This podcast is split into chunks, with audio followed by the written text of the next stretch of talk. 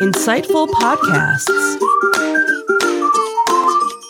by informative hosts.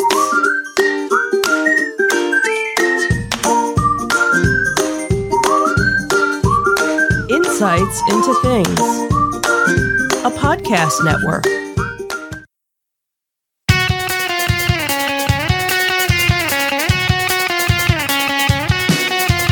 Welcome to Insights into Entertainment, a podcast series taking a deeper look into entertainment and media. Your hosts, Joseph and Michelle Whalen, a husband and wife team of pop culture fanatics, are exploring all things from music and movies to television and fandom. Welcome to Insights into Entertainment. This is episode uh, 131 Getting Weird with Adele and the Gang. I'm your host, Joseph Whalen, and my festive and generous co host, Michelle Whalen. Hi, everyone. How you doing today, dear? I'm doing wonderful. And you? I'm doing well. So we took a week off last week for the holiday. Mm-hmm. We are back this week. We'll get a couple podcasts in before the next holiday, probably. Maybe. We'll see. We're probably going to be taking, I'm guessing, the week of Christmas off, and the week after that we'll be taking off as well. Uh, yeah, probably. No, no modifications, major modifications at the studio this time, though. Because not like we really made them the one time we No. we said we were gonna. We we changed like two things. That's true. That is We, true. we did make a modification. Just I was very big one. ambitious, but lacked And- energy. so Right. Yeah. I it's okay. Decided to enjoy the time off. Absolutely. Um. Oh, also, we'll be recording the Christmas special this weekend, hopefully, so that Mm-hmm. should be out in time for the holiday. Mm-hmm. Yep. Before we do get into it, though, I did have one programming note. I dropped it on our Insights in the Teens. I wanted to mention it here as well. When we are broadcasting, whether it's live now during the week, in the evenings, or during the week, we do rebroadcasts of our podcasts. Um, we do it through a reflector service called Restream.io. And what that allows us to do is stream out to I think right now we're doing five different stream providers out there. They all provide their own chat service. Unfortunately, I don't have the ability to monitor all of those chat services. Uh, so as a result, there are people who do attempt to interact with us while we're broadcasting that I don't always see because I generally just monitor, monitor the Twitch chat stream. So first of all, I wanted to apologize for anybody who was trying to interact with us, but couldn't because I don't monitor five chat streams at once. However, after the first of the year, we probably will be putting our own Discord server in place that will allow us to have one centralized location that we can monitor all of our um, show chats and stuff like that, and let people interact with us. And it's just another another method that folks can interact with us. So. I hope to have that in probably the first couple of weeks of January, and we can uh, avoid this problem in the future. But anyway, my apologies if you feel that we've been neglecting you through some of the chat chats on the stream. It obviously services. wasn't on purpose. No, it was not. so, today in our Disney Detective, for the first time ever, Black Santas are appearing at Disney parks, plus an alternate Cinderella Castle suite that guests can actually book. Then, in our Tales from the Edge of the Galaxy, a live action Sabine Wren has been cast for Star Wars Ahsoka, and a recent Book of Boba TV special reveals new footage of the much anticipated show. And for our entertainment news, Adele gets an emotional surprise during her UK TV special, and Weird Al is distancing himself from a new Kid Rock parody style video. And then we'll always we'll obviously finish up with our insightful picks and some afterthoughts. Uh, ready to get into it? Sure. All right, let's get going.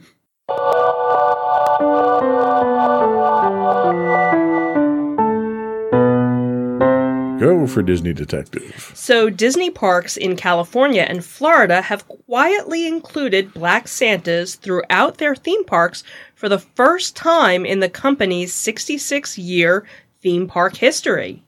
According to CNN, visitors and staff at Disneyland resorts in Anaheim and the Walt Disney World Resort in Lake Buena Vista, Florida, have spotted black Santas at certain meet and greet events and at after hour Christmas parties.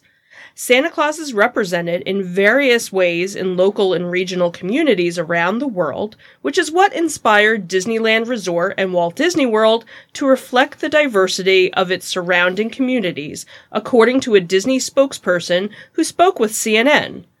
The company didn't officially announce it would be including Black Santas in its Christmas celebrations this year. The move by Disney made some fans emotional, with Victoria Wade, who is a theme park social media influencer who happens to be black, tweeting, Never in my life did I think Disney would actually put a black Santa in the parks. With Disney implementing this change as part of their diversity and inclusion initiative, it really allows me to feel more comfortable and seen when I visit the parks. Ultimately, it makes me feel more accepted, welcome, and I'm thrilled at what this will do for children of all backgrounds when they visit Disney parks. Wade wasn't the only one applauding, applauding Disney's diversity uh, efforts. Multiple users on Twitter also appreciated the presence of Black Santas. One said, I'm pretty sure I caught my very first black, I caught the very first Black Santa to ever be at Walt Disney World, and I'm seriously crying happy tears.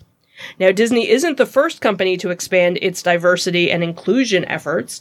Cookie company Oreo uh, released a holiday commercial featuring a Black Santa, and clothing retailer Old Navy is getting involved with the company's launch of Santa Boot Camp, which is a program designated to encourage diverse groups of people to play the iconic Christmas character. You know, it seems almost strange that it took Disney this long to do Yeah. it, given their other diversity movements that they've had. Right. And they've always been, I know, in Epcot because of all the different countries, uh, you know, that they have represented there. I know they've always had holiday themes based off of those different countries. So, um, you know, different types of Santas or Santas dressed in different Right, right. outfits and, you know, and, and the thing with it. But yeah, it is kind of surprising when you think about all these other places that have been doing it already and that Disney was finally like, you know what, maybe we should do Yeah. this too. Yeah, it's nice to see that they're they're being more inclusive. Mhm. Uh, it's surprising that it took this long, Right, right. but yeah, good for Disney for that. Absolutely. Good for Disney for making another dream come true too. Tell us about that one. one that we will never get to experience. um, so, if you have ever wanted to stay in the Cinderella Castle Suite at Walt Disney World Resort, now there's kind of a way that you can stay in the same level of luxury, detail, and magic. But unfortunately, guests are not able to book the Cinderella Castle Suite at the Magic Kingdom, no matter how big your wallet is. So, for those of you that don't know, there is a special suite inside of Cinderella's castle that Walt had originally intended to be used for his family. Of course, we all know that Walt sadly did not live to see the Magic Kingdom open, but eventually the space was turned into a suite as it was always intended for the Year of a Million Dreams promotion that they had a couple of years ago. So during this event, guests were chosen to win a night in the jaw-dropping Cinderella Castle suite and stay at Magic Kingdom overnight. Now the suite is typically used as a charity incentive prize or given out at random. And because of the level of detail, such as fireworks going through the fireplace, stars lighting up, the Grecian god looking tub, and more, guests have always dreamed of staying there. But you can actually spend $12,000 to take a tour, which will include seeing the suite. However, staying in it, as we've mentioned, is not an option unless you're somebody like Katy Perry. But during last week's Destination D23 um, presentation that they did during the Disney Wish segment, we got to learn more about the Castle on the Sea, which will be making her maiden voyage in summer 2022. In this, Disney highlighted the Wish Tower Suite, which is themed to Moana. It was said that the suite is like the Cinderella Castle suite, but on water. And to make a statement such as this is quite grand considering the converted nature of the Cinderella Castle suite and paints the Wish Tower to have the very high bar to be met. But if Disney is looking at the room as an equal to the Cinderella Castle suite, it will undoubtedly be something to dream about. The room will have Moana accents to it, as well as two master bedrooms, a kid's bedroom with built in be- bunk beds, and a library that can be transformed into another bedroom if needed, as does the Cinderella Castle suite, as well as access to a personal concierge team and more. Now, according to the Disney Parks blog announcement, they said, "See the see the line where the sea meets the where the sky meets the sea." Tongue twister right there. It's calling guests home to the Wish Tower Suite, a first of its kind accommodation set high in the forward funnel of the Disney Wish, our newest ship, which is sailing summer of 2022. This 1,966 square foot penthouse in the sky will be our most unique Disney Cruise Line accommodation yet, and it's the crown jewel of a truly jaw dropping array of staterooms and suites aboard the Disney Wish. Every storybook inspired stateroom on this ship will be a luxurious, peaceful retreat designed with ample rooms for families, plenty of storage, and upscaled amenities. So, if you want to experience this, you're gonna have to pay. What we found out was that the price for this particular sailing is just over $21,000 for two adults. Pricing, of course, goes up with additional guests. And the two story Disney Princess Suite is similarly priced for a four night stay in July, running at almost $28,000 for two adults. So, we're not doing like someone has to kind of explain to me why Disney seems to have this move of these ultra expensive stays. So first you had the Galactic Star Cruiser. Right. Now you have these thirty thousand dollar cruises. Mm-hmm. Like, does Disney really not care about the average home, right. the average family anymore? Right. Are they only catering to, to the exceedingly rich people that don't have kids? Because you know it's right. It's just thirty, like, you know, twenty eight thousand dollars just for two adults. You don't and, get anybody else in there. And who do we blame for this?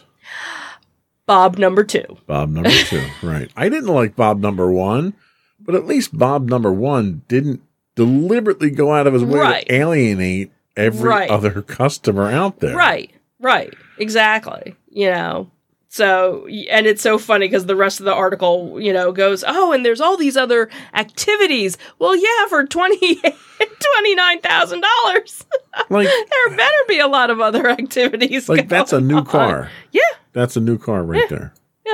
It's it's ridiculous. Uh, shame on Disney for yeah for even offering something mm-hmm. like that. Shame yeah. on them. I know. If anything, create something like that and give it away for free randomly to people. Right. Exactly. Don't even make it available for people to book. Give it away for free. Mm-hmm. Yeah, yeah, have it as a drawing or something like like that for your vacation club people. Mm-hmm. Or you just don't blatantly like promote it. Right. like, like because they're, obviously they're so we know of how right. expensive these things are as right. though they're trying to be some upscale right resort all of a sudden. And that's the thing is because you know that they already had some sort of presidential suite or you know, and it was always one of those things that you know the average Joe didn't know yeah. about and did you know because all of their other rooms or other resorts were reasonably priced and were you know, were very nice. And obviously, if you were ultra rich, you knew about these other things. Yeah, but like now if, to if come you out, had the money, you could stay at the concierge level and get that kind of thing. But they didn't advertise that, right? Because they didn't. It wasn't a to. badge of honor, right? Them. Where now it's like, hey, you know, they had this whole event where uh, you know, it was like the majority of the people there probably, you know, maybe there were a couple of people in that event that could have Right. Afforded it, you know. You know what? I'm sorry. For thirty thousand dollars, I should get the whole damn ship to myself. I shouldn't just get a room. Right. I don't want to borrow a room. yeah, that wh- what's the going rate of like renting out a a private yacht Right, for you exactly. know, for that amount of money? Yeah. Yeah. It's it's idiotic. Idiotic. Shame on Disney. Mm-hmm. They need to they need to learn the error of their ways and get back to to where they need to be because I guarantee you Walt Disney would be rolling over in his grave Mm-hmm. with this stuff. oh, absolutely. I agree. They're they're shameful in what they're trying to do. Mm-hmm. Yep. So that's it for our Bash Disney section. We're going to take a quick break and we'll be right back with our Tales from the Edge of the Galaxy and Bash Star Wars a little bit, maybe.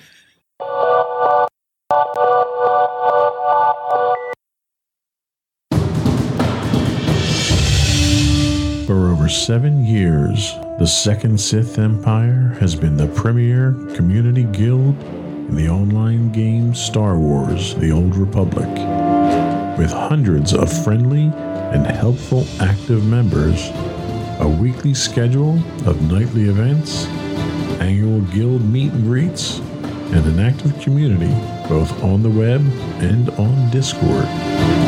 The Second Sith Empire is more than your typical gaming group. We're family. Join us on the Starforge server for nightly events such as operations, flashpoints, world boss hunts, Star Wars trivia, guild lottery, and much more. Visit us on the web today at www.thesecondsithempire.com.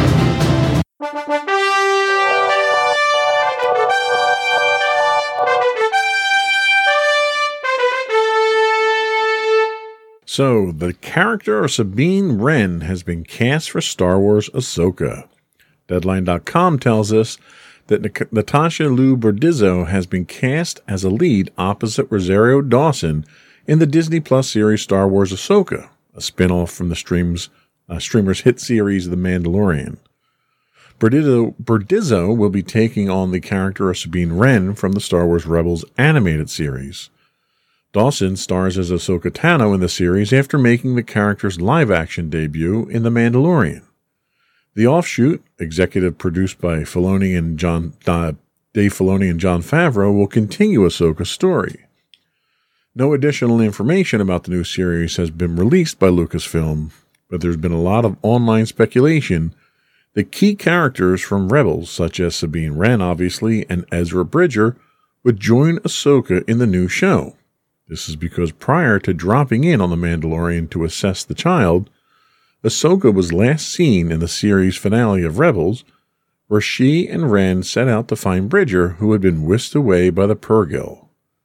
Sabine Wren, who was voiced on Rebels by Tia Sircar, is a young Mandalorian warrior, graffiti artist, an Imperial Academy dropout, and a former bounty hunter with expert knowledge of weapons and explosives. Ahsoka, which is eyeing a March production start date, is also expected to feature an appearance by Hayden Christensen as Anakin Skywalker, who would reunite with his Jedi Padawan Ahsoka, likely in flashbacks, as the series is set five years after Return of the Jedi. So this is kind of cool that they're bringing mm-hmm. more characters from the animated series back in. Yeah. Uh, they did a fantastic job with Ahsoka. That episode with Ahsoka was was just incredible. The, the choreography of the fight, Yeah. the cinematics of it. Um, but Sabine Wren was one of the favorites that came out of Rebels, Right. and the character itself, she was one of the few characters. Well, they all went through a lot of character development, but she went through numerous phases in what was really a fairly short series. Um, and she came in kind of as as this, you know, late teenager kid, Right. and you really got to see her mature a lot through the entire series itself up until the finale there. Um, so the fact that they're bringing her back in for this, I think, is great. She's definitely she's going to be another uh, great fan favorite for cosplayers too, because people Oh. were already doing. They, I was going to say they were already dressing as her to begin with. So, So I'm curious. She had a very customized, unique look. You know, she wears Mandalorian armor, but being a graffiti artist, it was heavily customized. So I'm very curious to see how well they bring that look back with her into live action. In addition to that, we also have uh, the Book of Boba, the Book of Boba Fett TV uh, spot revealed. We had the special that we had uh, uh, had an opportunity to watch. That revealed a lot of interesting new information on the new TV uh, series. So, comicbook.com tells us that Disney and Lucasfilm recently released the new television spot for the Book of Boba Fett, which offered a first look at new footage from the upcoming Disney Plus series, which releases the end of this month. Um, it rele- the its release follows the first official trailer and a previous promotional video for the show, which spins out the Mandalorian second season. The Book of Boba Fett stars Temuera Morrison as Boba Fett and Ming Na Wen as Fennec Shan as they attempt to fill the power vacuum in the Star Wars galaxy underworld left by the death of Jabba the Hutt in Return of the Jedi. According to the show's synopsis, the Book of Boba Fett finds legendary bounty hunter Boba Fett and mercenary Fennec Shan navigating the galaxy's underworld when they return to the sands of Tatooine to stake their claim on the territory once ruled by Jabba the Hutt and his crime syndicate. In an interview from June, Wen explains how the Mandalorian and the Boba Fett and the Book of Boba Fett differ. She says probably there will be some similarities. Tonally, you'll know Mandalorian is very much a loner except for his relationship with Grogu. So just the dynamic that there is now with a team between Boba Fett and Fennec Shan, I think that really creates a different quality for the show. Yeah, that's about all I can say, which is, you know, typical for most of our Star Wars shows. Robert Rodriguez directed Boba Fett's return in Chapter 14, The Tragedy of the Mandalorian. He's teased that the Book of Boba Fett will feature even more epic action with the iconic bounty hunter. In a recent interview, Rodriguez says, I've got so much to tell you about that, but I'm out of time. Yeah, I hmm. can't say anything about that. Sworn to silence. I can't say I'm, I can say I'm working on it, and I can tell you it's going to blow your mind. You'll, you saw him arrive in my episode of The Mandalorian. That was nothing. I can talk it up all I want because I know it's going to deliver. I know it's going to over deliver. So we'll see. The Book of Boba Fett is one of several Star Wars shows headed to Disney Plus. The Mandalorian is filming its third season. Ahsoka will begin filming soon, and Obi Wan Kenobi wrapped filming in September. So, what do you think of the uh, of the special? I liked it. it. It definitely gave you, um, you know, some perspective on it, and like we had even, you know, talked about, you know, previously before, is that Boba Fett was just this, you know, background character, Yeah. but yet he had such a presence that everybody watching had picked up on. And you had people started, you know, dressing up like him and making their own costumes when there was nothing out there. So there was this like fascination with it. And he was probably that one character, you know, where you always, you know, you always say, oh, we don't need a backstory on this guy. We don't need the, you know, but with Boba Fett, and especially when you had the, the original trilogy, the, the prequel trilogies come out and you kind of saw how Boba Fett became Boba Fett. It was kind of interesting, you know, and of course, obviously, you know, everybody thought Boba Fett was dead. Right. that was kind of, you know, to su- so with a Mandalorian, you know, giving you those hints at first, then it was like, all right, he's he's kind of cool. And then when he shows up and goes through everything, you're like, all right, he he's Yeah. badass. You know, this Yeah, is kind of the special- cool. The special wasn't really what I thought it was going to be. It was less behind the scenes stuff, and it was kind of more, Historical. yeah, Mm. Yeah. Mm-hmm. kind of driving the story of Boba Fett more than it was behind the scenes and uh, concept art and stuff like that. So right. it wasn't what I was expecting, but I Mm-hmm. did like it. What I did like, they had a recent teaser trailer that they had released about this Right. that showed some more footage from the show, and it it kind of hinted at they're going to tell you the story of how he survives Mm, the okay. the Sarlacc pit and how he got to where he got to and how he lost his armor and you know stuff like that. okay. Okay. Um, so it it definitely looks interesting. Uh, hopefully, it lives up to the hype, though. Well, and so far we haven't been disappointed with anything that Filoni and Favreau have done Right. with with Star Wars. They, they know, if no anything, wrong they've- this point. You know, if anything, they've helped to save. You know, because obviously we both agree that the recent movies, you know, besides Rogue One, really Yeah, have kind of been lacking. I'm glad I've turned to the dark side. Well, with a shirt like that, how can I not? So that was all we had for our Tales from the Edge of the Galaxy. We'll be right back after this quick break with our entertainment news of the week.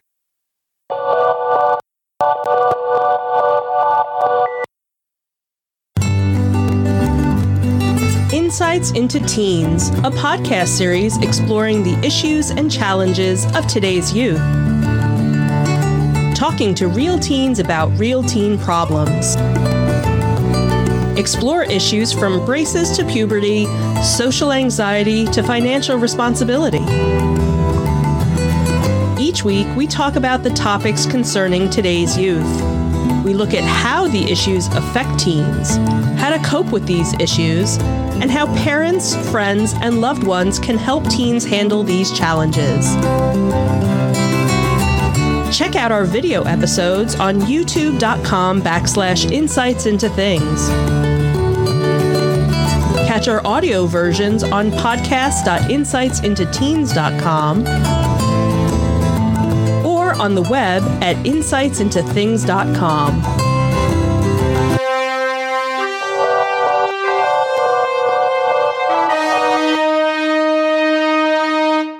Go for entertainment news. So, if you've been living under a rock, you haven't heard anything from Adele in, in a while. She's she's in the news almost every day uh, between um, the various TV specials, her uh, her album obviously coming out, cat scratching and stuff. Or no, that wasn't the cat scratching. It sounded like a cat scratching. You never know. It certainly wasn't Adele. She Okay, she wasn't. She wasn't knocking. Go. I'm here. So Adele is known for moving fans to tears with her music, but the Grammy Award-winning singer shed some of her own after a surprise reunion with a former high school teacher.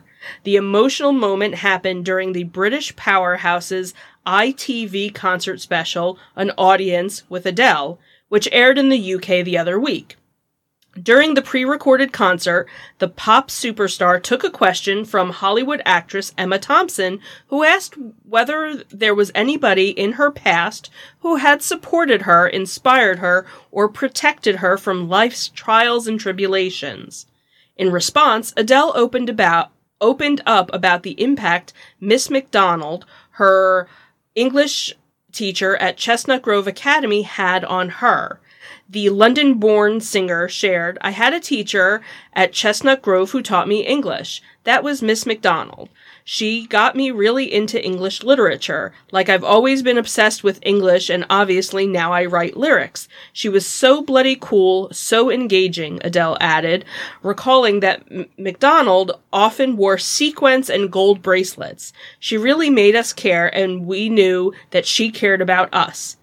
Thompson then revealed that McDonald, whom Adele hadn't seen in 20 years, was in the audience. It was the t- it was time for the singer, who is used to surprising fans at her concerts, to be left stunned. In the clip, which which which was shared on ITV's Twitter account from the highly anticipated televised UK concert special, Adele embraced her former mentor after she was brought on stage. I'm so proud of you, McDonald had said to Adele, crying tears of joy. During their exchange, the hitmaker told McDonald, You really did change my life. Now I've got to go get my whole face redone, the 33 year old star joked after wiping tears away.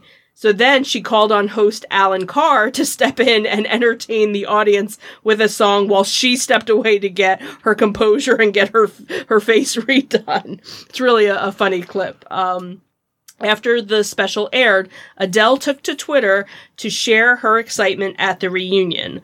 Home Sweet Home, I've always dreamt of doing an audience with, she wrote alongside a series of pictures from the TV special, adding, there was such love in the room for each other. It felt like such a gig. And my teacher, Miss McDonald, was there. It was just, it was just like heaven.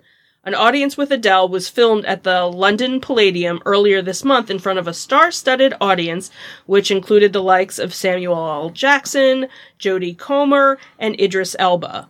The broadcast comes a week behind a similar US TV special, Adele One Night Only, which was included with an emotional interview with Oprah Winfrey. She's obviously currently promoting her new album 30, which is her fourth studio album and the first to be released since her last album in 2015. And the project, which focuses on Adele's healing process following her divorce from her uh, ex husband Simon, has garnered widespread acclaim from music critics everywhere. This was a cute story. I like this. Yeah, yeah.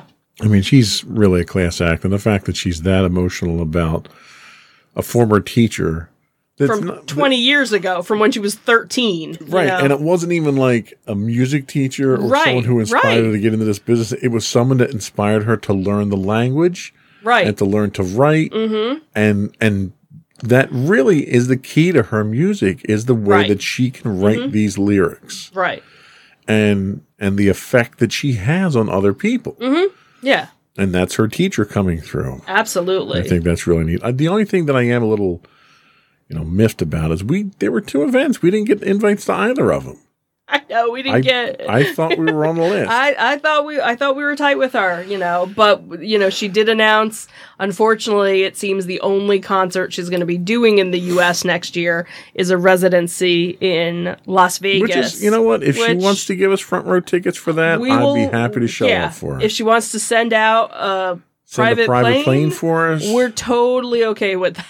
yes, I do not fly domestic anymore with the pandemic, so I'll be happy to show up. We'll we'll even do the podcast from the show. Okay, You I know, think that we we could- could, put that out to her, right? We could we could do the interviewer right there. You know, I think we do pretty good interviews. oh my god, could you imagine? That would be kind of cool for us, you know, to go out there and, and do a team interview of her. I think that would be awesome. That would be awesome. Uh, But you know, if she can't do that, she's I'd be more than w- We can to. zoom. I'd be more than happy to zoom and and do an interview. So, Adele, I know you watched the podcast. Um, drop us a line. Comments at insightsintothings.com. Oh, And if that wasn't weird, let's really get weird. That was a good one. so, um, so it seems that Weird Al kind of shades Kid Rock, which is a beautiful thing. So Weird Al Yankovic wants everyone to know that he had nothing to do with Kid Rock's latest ranty video. Yankovic had tweeted, To everybody that's congratulating me on the new Kid Rock parody video, let me clarify. That's not me. That's actually Kid Rock. Kid Rock's new uh, song and video, Don't Tell Me How to Live, is an attack on snowflakes. But the extensive list of complaints makes Kid Rock look like a snowflake himself as he rages on against millennials talking all this BS he whines into the camera um, near the start of the song. He also flies around straddling a giant finger while firing a gun in a song and video that is closely resembled a parody that many commenters mockingly congratulated Yankovic. Oh, you really nailed it, Weird Al. Finally, a new Weird Al video, another person wrote. And then finally, fans of Weird Al started uh, commenting back saying Weird Al just eviscerated Kid Rock like a surgeon. Somebody else said Weird Al is slamming Kid Rock harder than The Rock was slamming Vince McMahon. and somebody else said, That's it, nothing will be funnier than this. Kid Rock discourse has peaked. Weird Al, you're an absolute legend. Somebody else said, Oh my god, I just watched it and I'm really like, is this a Weird Al parody of Kid Rock song? He talks about offending millennials, even though that means ad- adults under 40 now. Who is this guy? Does anybody know who he is or even looks like? He looks like Zach Galifianakis. and of course, somebody else says Weird Al never misses. Goat. Another person had said this was the tweet of the year candidate, and Al, please accept that this internet you won fair and square, and your crown is ready, sir. Um, I actually tried watching the video, and I couldn't even make it like a minute in. I was so disgusted by it. but yeah, I could definitely see how people thought it it wasn't a real video, that it, it was a, a, a fake video, and figured, okay, maybe it was it was Weird So Al. now, what is Weird Al's response? So Weird Al now has to do a parody of this oh, parody. oh, now. I'm sure. I'm sure he's gonna do something. Now, I did actually see him tweet something today about concert information for next year. So Again, Weird Al, we're you know we'll promote you on the show. come on in. We'll, You're you know we'd love to do an interview. uh, we'll, we'll Zoom. We'll come out to you. Uh, but if you're in the area and you got a concert there, throw some tickets our way. We'll give them out to the audience. You know, we'll, we'll get people right in. We'll do a contest and do a ticket there you giveaway. go. There you go. Anyway, hey, you know what? You never know. There hmm. might be somebody listening that is friends or works for or something. you never know. if nothing else, we get to have fun with it. Absolutely. That's what we're here for. So I think that was all we had for our entertainment news this week. Yep. We'll be right back with your insightful pick.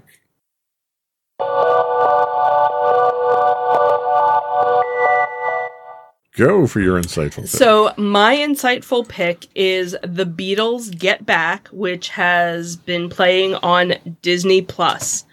The Beatles Get Back is a 2021 documentary series directed and produced by Peter Jackson, and it covers the making of the Beatles' 1970 album Let It Be, which had been the working title of Get Back, and draws from a material originally captured for Michael Lindsay Hogg's 1970 documentary of the album.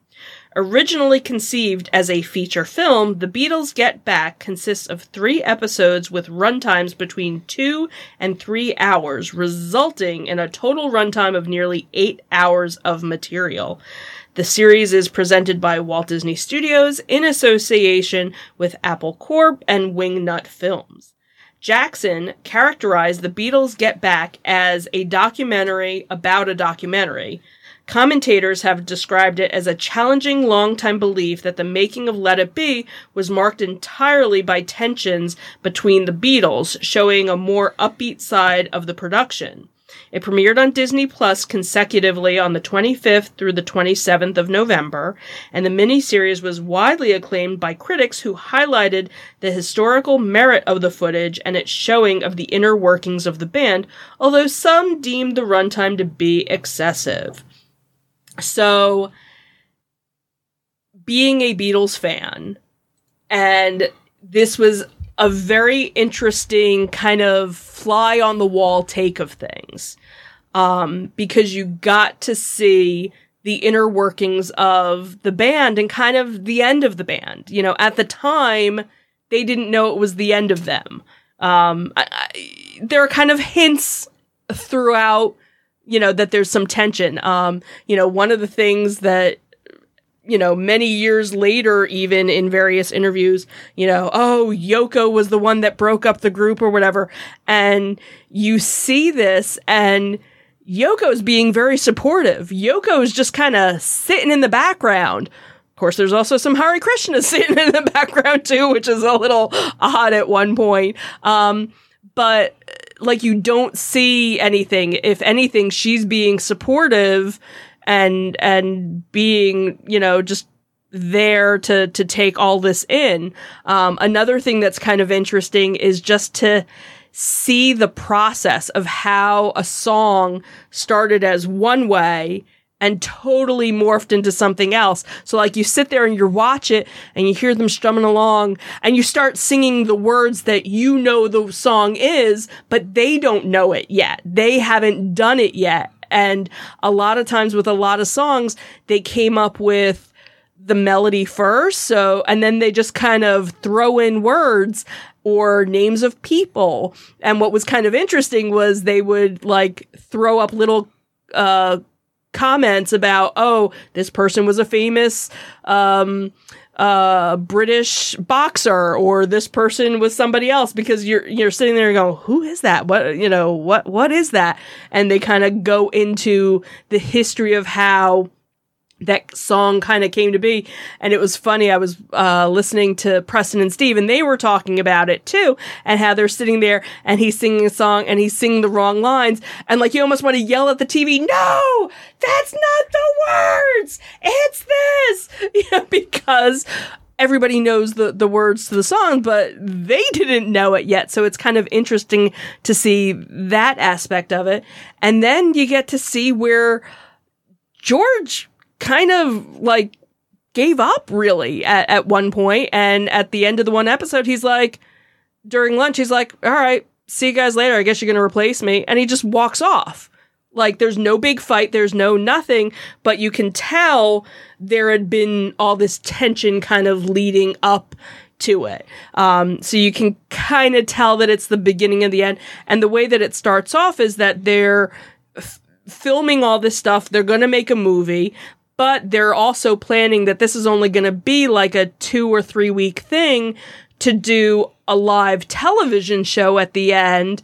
And then all the plans just kind of change in the middle. And it's like, well, let's not do this. Let's do something else. But we're not sure. But we know we have to be finished by this certain day because Ringo has a project that he's going to. So, like, they knew they had certain timelines but it's like, well, what are we doing today? And, you know, George left and it was like, well, we're not going to do anything today. We'll just come back tomorrow, you know? And it's like, okay. So again, it was very interesting because everybody knows how it ended. Everybody knows where, you know, it is today, but to just see that process, it is kind of long. It's definitely one of those things where, you just kind of maybe watch it as background noise in some respects, but there are things that, because it's not your typical documentary where you have the commentator talking about, and today on the, da, da. so sometimes you do actually have to look at the screen and read, you know, what they say, but it's definitely one of those things that you don't have to be like completely glued to watch it. I know you only watched a little bit of the the first episode, so it would be nice if they kind of came out with like a condensed version for those that want to watch it. Definitely the third episode is, you know, probably the the best one, you know, of them all. Okay. Good pick. Thank you.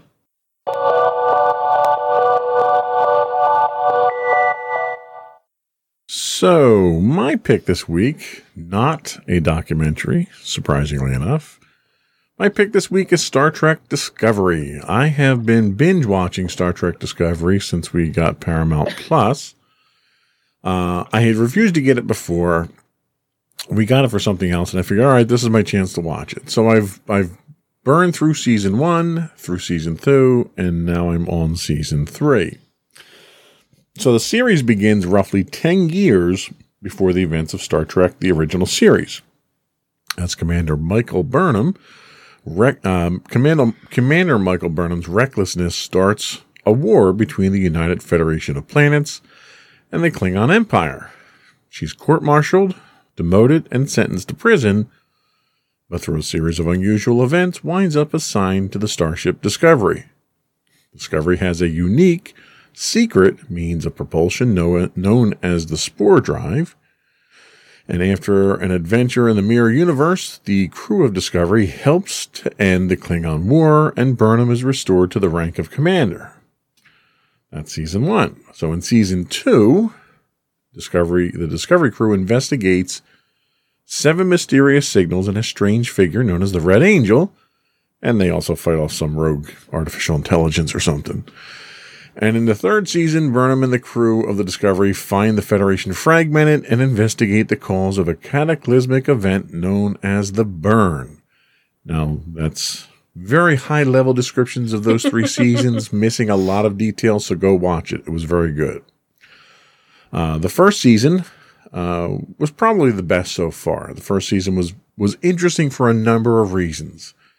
It was loaded with action from the first episode um, and throughout the whole season and kept you on the edge of your seat, which is not your typical Star Trek experience when it comes to series television. There is a well placed series of leads that point to a major plot twist later in the season, which was very well done. Like they had planned the whole thing out very well, and it was a progression to get to that point, which was nicely done.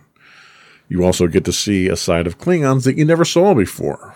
Klingons are a race that's been thoroughly covered in the series uh, of the franchise through other uh, other series versions of the show. You also get guest appearances by a famous ship, which shall remain unnamed in this um, pick, and a famous, though little seen captain in franchise history, which makes for very interesting tie into the original series on multiple occasions. Creatively, the first season was brilliant. Filmed in the very familiar lens flare filled style of J.J. Abrams, the entire season had a theatrical flair you don't normally see in series television. The uh, concept of following le- a lesser array of characters offers um, a rather than, I'm sorry, the concept of following a lesser array of officers rather than the swashbuckling or genius diplomat senior officers was a refreshing take on the franchise that demonstrates there's more to Star Trek than just the captains. Character development was a little slow and somewhat forced, but by season three, there's a familiarity and emotional investment in most of the characters, despite the repetitive character flaws that act as plot points.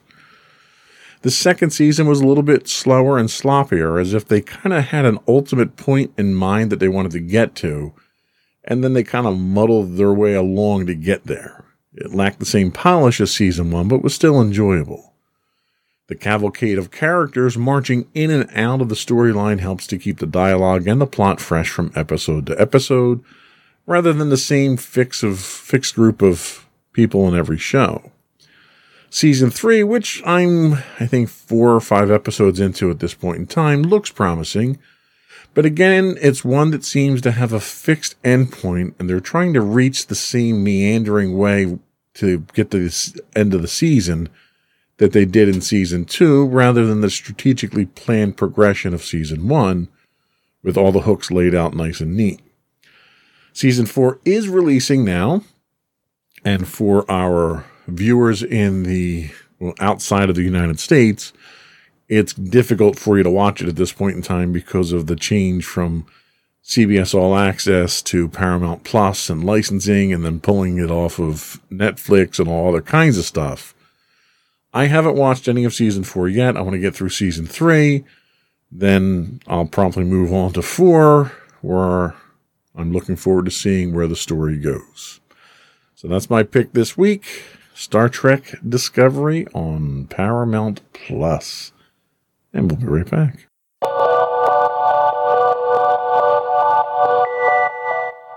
So that was it for the meat and potatoes of the show today, dear. Mm-hmm. What did we have for our afterthoughts? So for our latkes and jelly donuts, that was funny. that was good.